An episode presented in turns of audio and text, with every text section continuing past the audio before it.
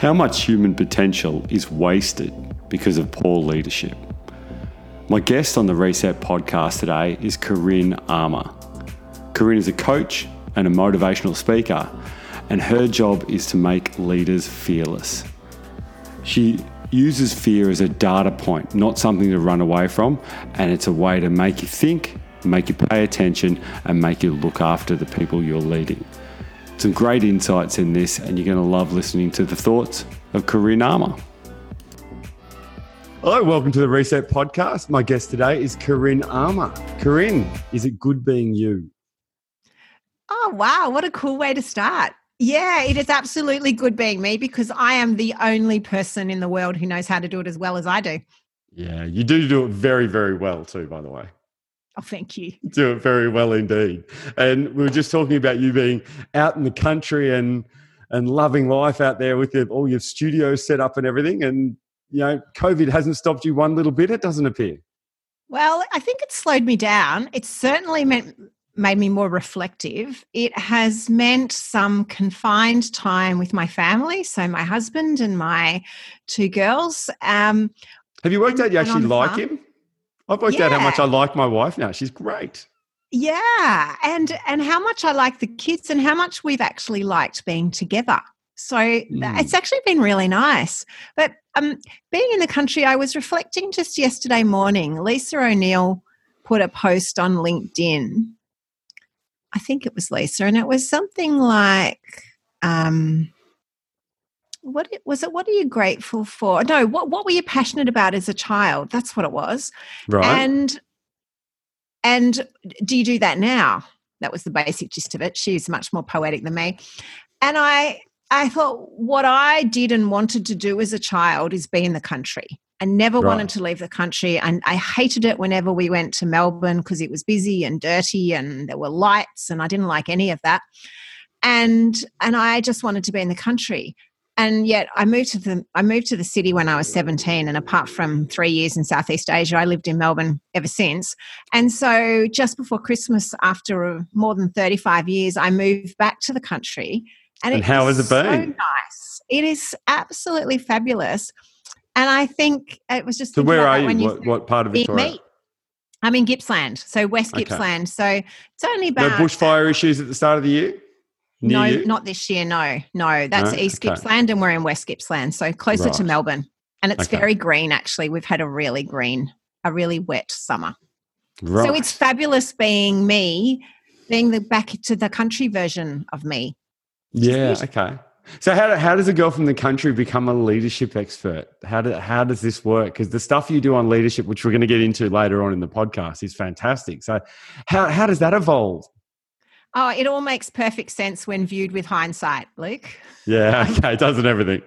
I I've I've always thought that perhaps I might have my own business of some way, shape, or form, but that always frightened me. I, I grew up on, in a family business. My father worked really hard wasn't around a lot when we were kids and I, I was always afraid that that was the paradigm if you had a business then you had to work, your butt off and yeah yeah so, you often do i've yeah, had one and, for a lot and, of years you, you do have to work hard that's it you do um, but i think even with my father now he's I, I don't think if he were part of this conversation, he wouldn't say he was retired, and he's certainly not.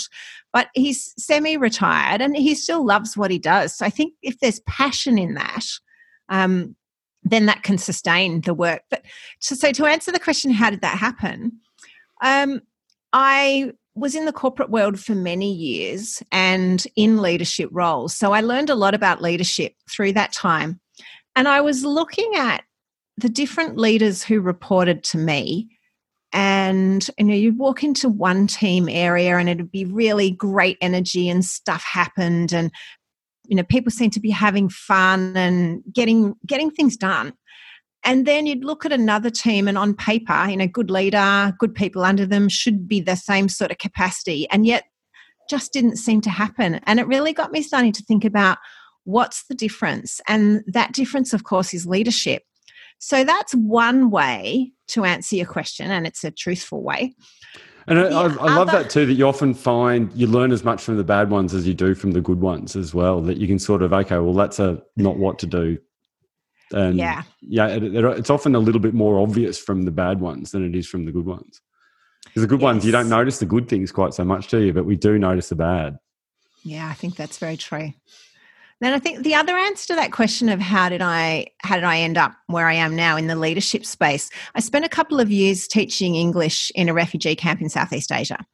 And so people think that you know, if you've got hundreds of thousands of refugees living in a camp around a country, and that was the case with Burma or Myanmar as it's called now, people think, well, that's a political problem. But I actually think it's a leadership problem. And so that got me thinking about the massive waste of human potential that results from bad leadership. You know, hundreds of thousands Just of say that again. The massive.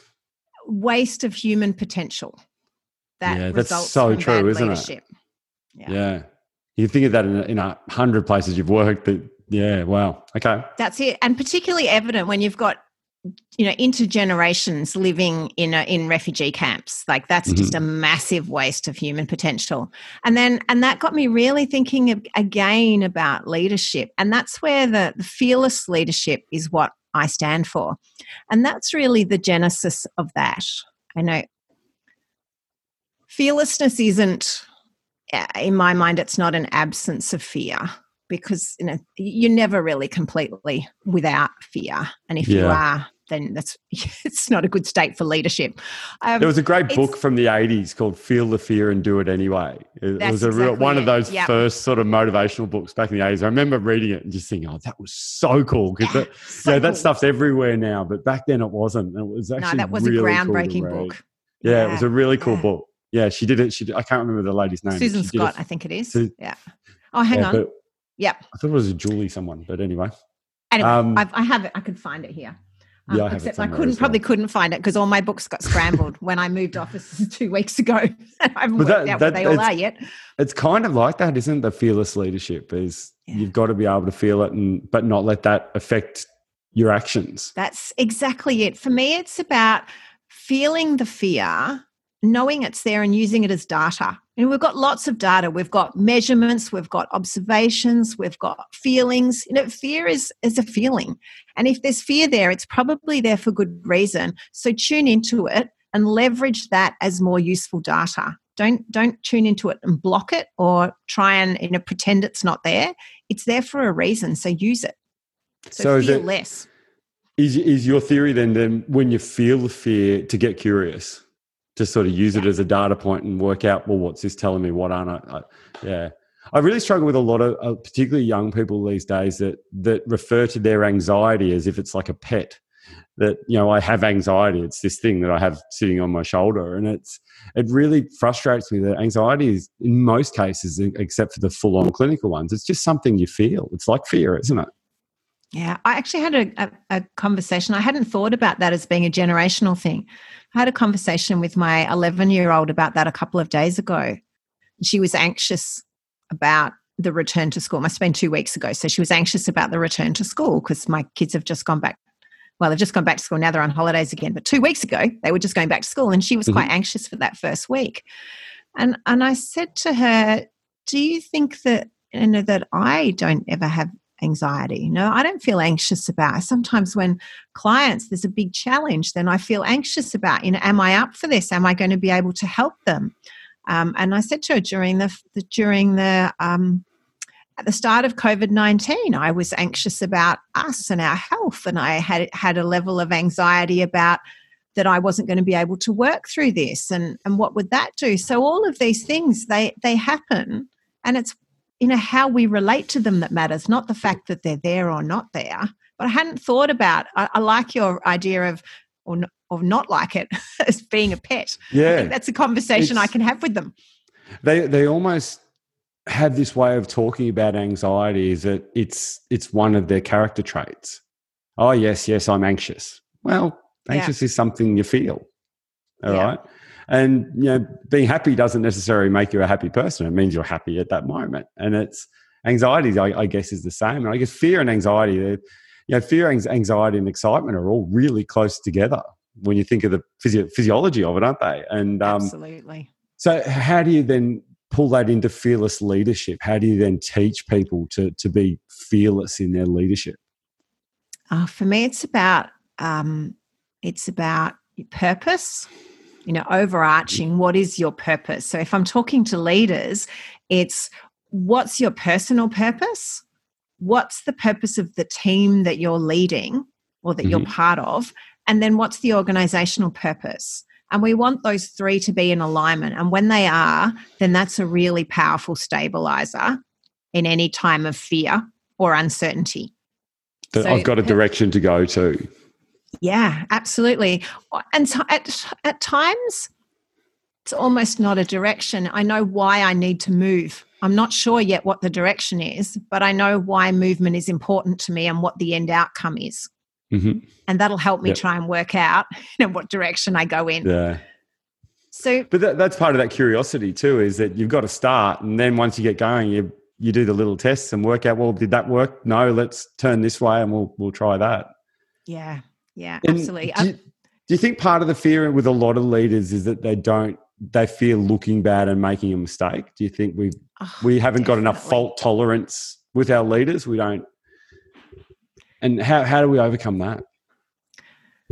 I think it's important to know what we stand for, which comes back to purpose. And there's more than that. You know, there's values and there's you know our sense of identity. But if we just stay with purpose for the moment, so so what's what's my purpose? And um, and as you say, that curiosity, where leaders get really stuck is where they feel like they have to have all the answers and they don't. Now, I think perhaps once upon a time, leaders had a lot of answers, but our the environments that we work in are so complex, so interwoven, so fast paced. Nobody has all the answers. So, what you need is to be able to have the questions to be able to help the team, whoever's in the team, but help the team come to the answers. So, I think if we stop feeling like we have to have the answers, then there's less concern for how we look. One of your lines that I highlighted in your book was to to ask more and tell less. And that that pretty much, you know, in four words, that pretty much personifies that, doesn't it? It's just that's exactly what a good leader will do. Absolutely. Uh, and when people think about the good leaders that they've had in their time, they were they were kind of they were often the last ones to talk.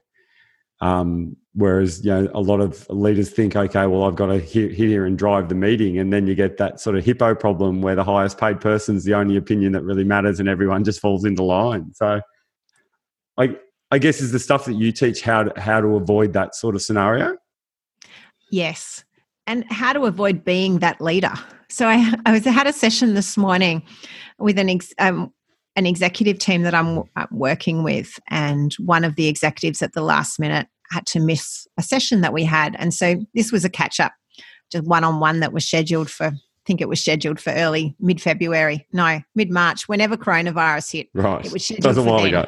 Yeah, and um, and then of course was was delayed. Uh, so we had this conversation this morning.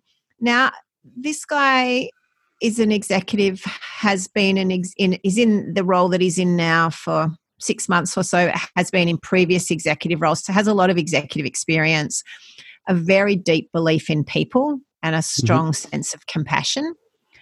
And all great traits for a leader. All all great traits for a leader. And also quite confident in, in the concepts of coaching, the concepts of asking questions, and is very good at asking questions. Mm-hmm a particular type of question, so it turns out, because as we were exploring some scenarios this morning, all the questions that he was coming up with, like how he would handle them, they were all closed questions. Okay. And so what he realized is that whilst he he is comfortable with questions, his questions were closed questions, which means they weren't likely to be feeling like they were really inviting exploration. They yeah, were okay. really inviting opinion and that was quite a shock for him. And so we we workshopped a couple of situations and how he could ask questions that were actually much more open questions that wouldn't necessarily lead to the conclusion that he might have had in mind could lead us to a much more effective um, conclusion and would be much more collaborative in the conversations yeah, okay. It, that it makes a lot of sense. It's one one of the things you talk about as well. I'd love you to expand on this a bit. Is that you know, how to get people to listen And I guess a little bit of that comes back to the questions that you asked. If you're asking them a closed question, you know, if you're you're not really listening to them, so I guess they're not going to listen to you. Exactly. Why like why should why should I listen to you when you're constantly giving me advice that probably doesn't take into account my context, my skill level and what I've already tried? Yeah. Even if we know each other well, you don't know what I've been working on for the last 24 hours. I might have just tried those three great suggestions that you fired off. Mm-hmm. Because Yeah. completely different things happen in the brain when we ask and when we tell. So when people leaders say to me, My people don't listen, my first response was was always in my head, okay, there's probably a very good reason for that. so Yeah. Okay. let's just talk a little bit about what are some of the approaches that you're trying and um, what are some of the causes that you think people aren't listening Right. And do they, do they often work it out, or is it something that you have to kind of bang them over the head with a bit of wood to to get them to? uh, i'm a little more subtle than that I don't think you are, but that's okay. one, one of the one of the things that helps people because it's always much better and the whole idea of asking questions is to lead people or invite people to their own insight rather than to to be telling them because if you tell someone it's not an insight and Yeah. and often what you need to do is replay the scenario they've just given you asking them to imagine that they were the person on the receiving end of it rather than the end, than the giving end of it Mhm. and often that's the that's the aha moment they need of okay right that wasn't really collaborative. I wasn't really asking. I told them what to do, and i told them what to do. Yeah. So Yeah. luke have you tried abc yet? Like grammatically that's a question because there's a little question mark at the end but actually it's an embedded command. Yes, go do it now. Come back and tell me when you're done So, do you think a lot of that leadership does just come come down to you know almost like intent, and then your intent in what you say? Is it's intent intent in what you say and the awareness and the skill of how you're showing up.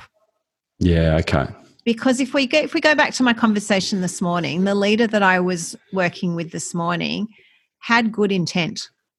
Hmm he didn't have the awareness that he wasn't really asking true questions. Now he has that Yeah, okay. awareness he'll go away and work on it. With him i didn't need to do anything else. He just needed to have that awareness that he wasn't the questions that he were asking weren't really true questions. He's good to go now. He doesn't need it. Yeah. someone else might need a lot more work Yeah, I, I was looking at some some of your work, and I love I love the stuff that you do in this leadership space. And one of the things you talked about, and there was irony to it, is that you can't outsource leadership development. Yet people outsource leadership development to you, um, which I thought was quite ironic. But what, what, what that read read you can't outsource leadership development to anyone else but me yeah, okay, okay. But I I thought about that, and there's a I, I love evolutionary biology. I love the I love the way caveman did certain stuff, so we do certain stuff, and it's it's so true in so many parts of us. And I have this theory that you can't learn from them's, you can only learn from us's. Mm-hmm. Does that make sense? And I, I think that really does fit in with what you're talking about about you know not being able to outsource leadership development. My question then, other than getting you in, because obviously you're the you're awesome at this, but then how do how do leaders that don't have those skills, how do they do it without outsourcing, outsourcing to HR or outsourcing to someone outside? So how do you get them to sort of get that aha moment on how to do their leadership development? We need to give people the skills to be able to develop themselves and recognize and develop that in other people. So there is a bit of tongue in cheek with the can't you can't outsource leadership development. You can't outsource that end to end. So if if you're reporting to me, Luke, and there are some gaps that you have, I can't send you to HR to fix it, or I can't send you to the Australian Institute of Management, or we've got a bigger, bigger budget, so I'll send you to INSEAD or Harvard Mm-hmm. and palm off my responsibility. So let's say I send you off to INSEAD. When you come back, I need to work with you. Like, what have you gained from that, Luke? What were some of the biggest aha moments for you? What support do you need from me? How together can we ensure that you're really leveraging that opportunity that you've just had?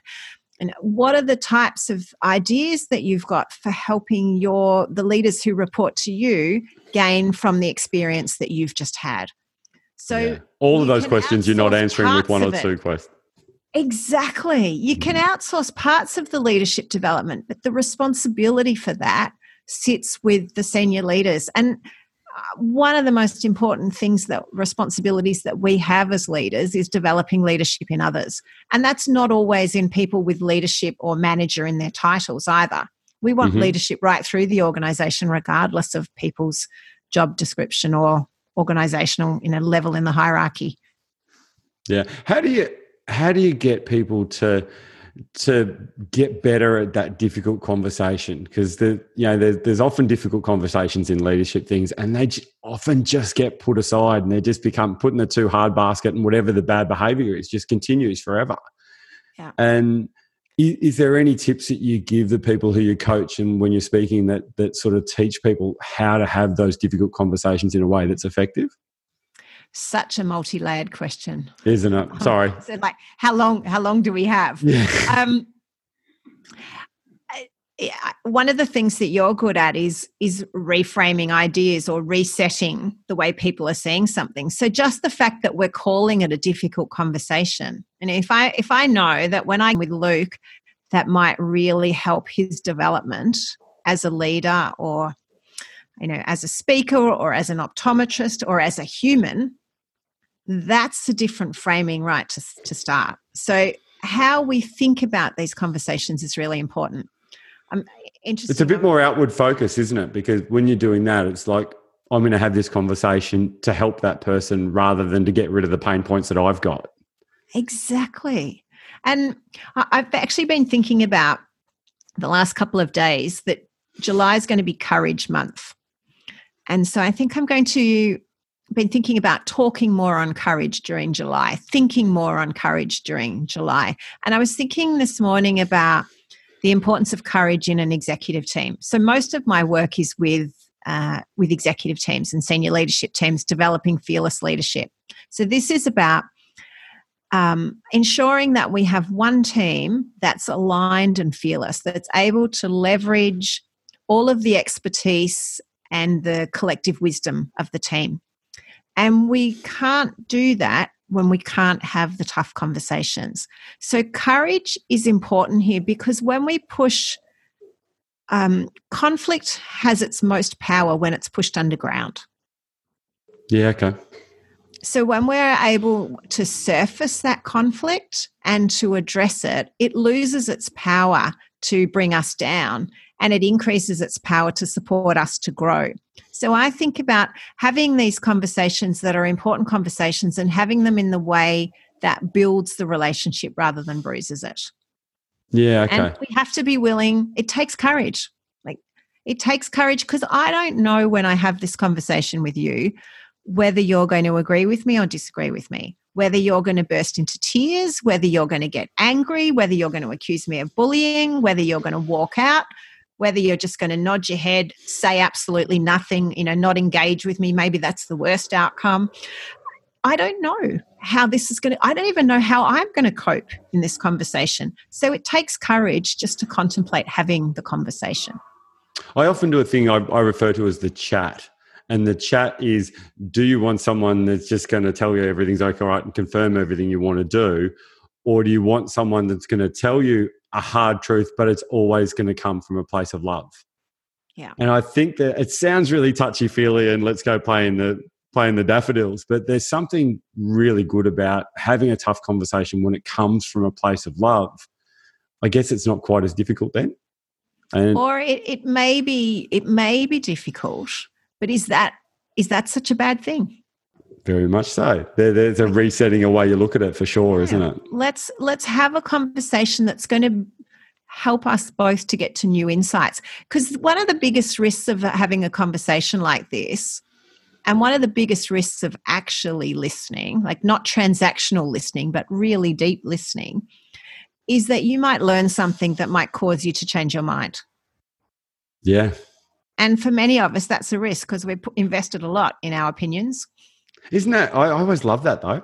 like here's one idea that I've had for ages. Here's another idea that's better. Oh, cool! I've just upgraded my ideas, but I, I think that might be a rare way of thinking.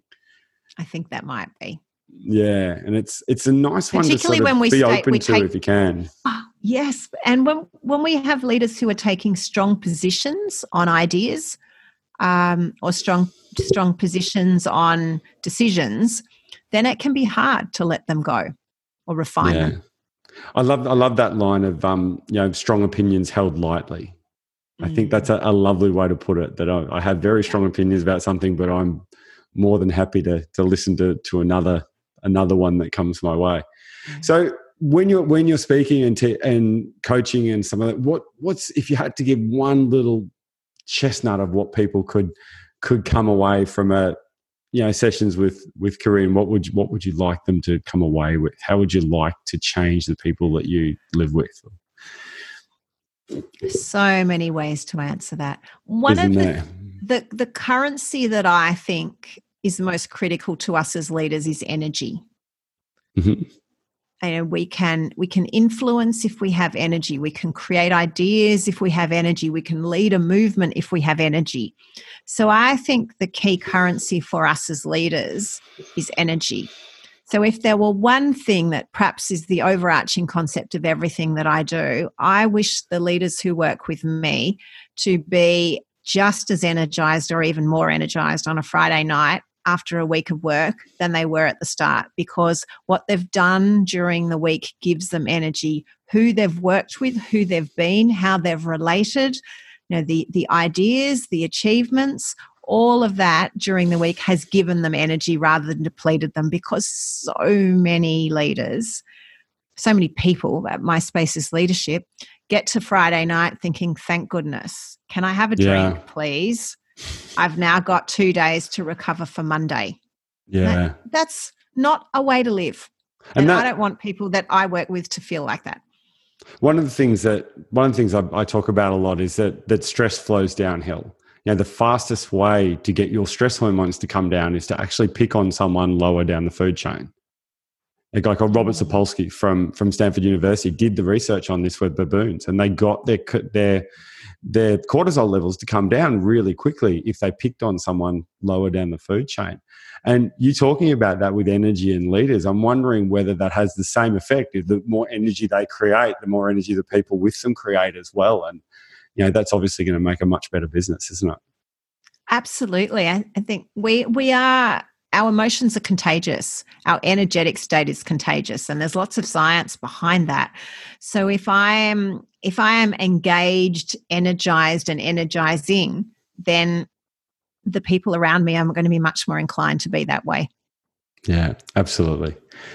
Armour, it's been fantastic you having on having you on the Reset podcast. It's been great. If anyone wants to get hold of Corinne, I'll have her website on our on the show notes. But uh, we all need some fearless leadership, and I'm glad you're bringing it into the world. Thanks for coming on the Reset podcast. Thanks for having me, Luke. Go fearlessly.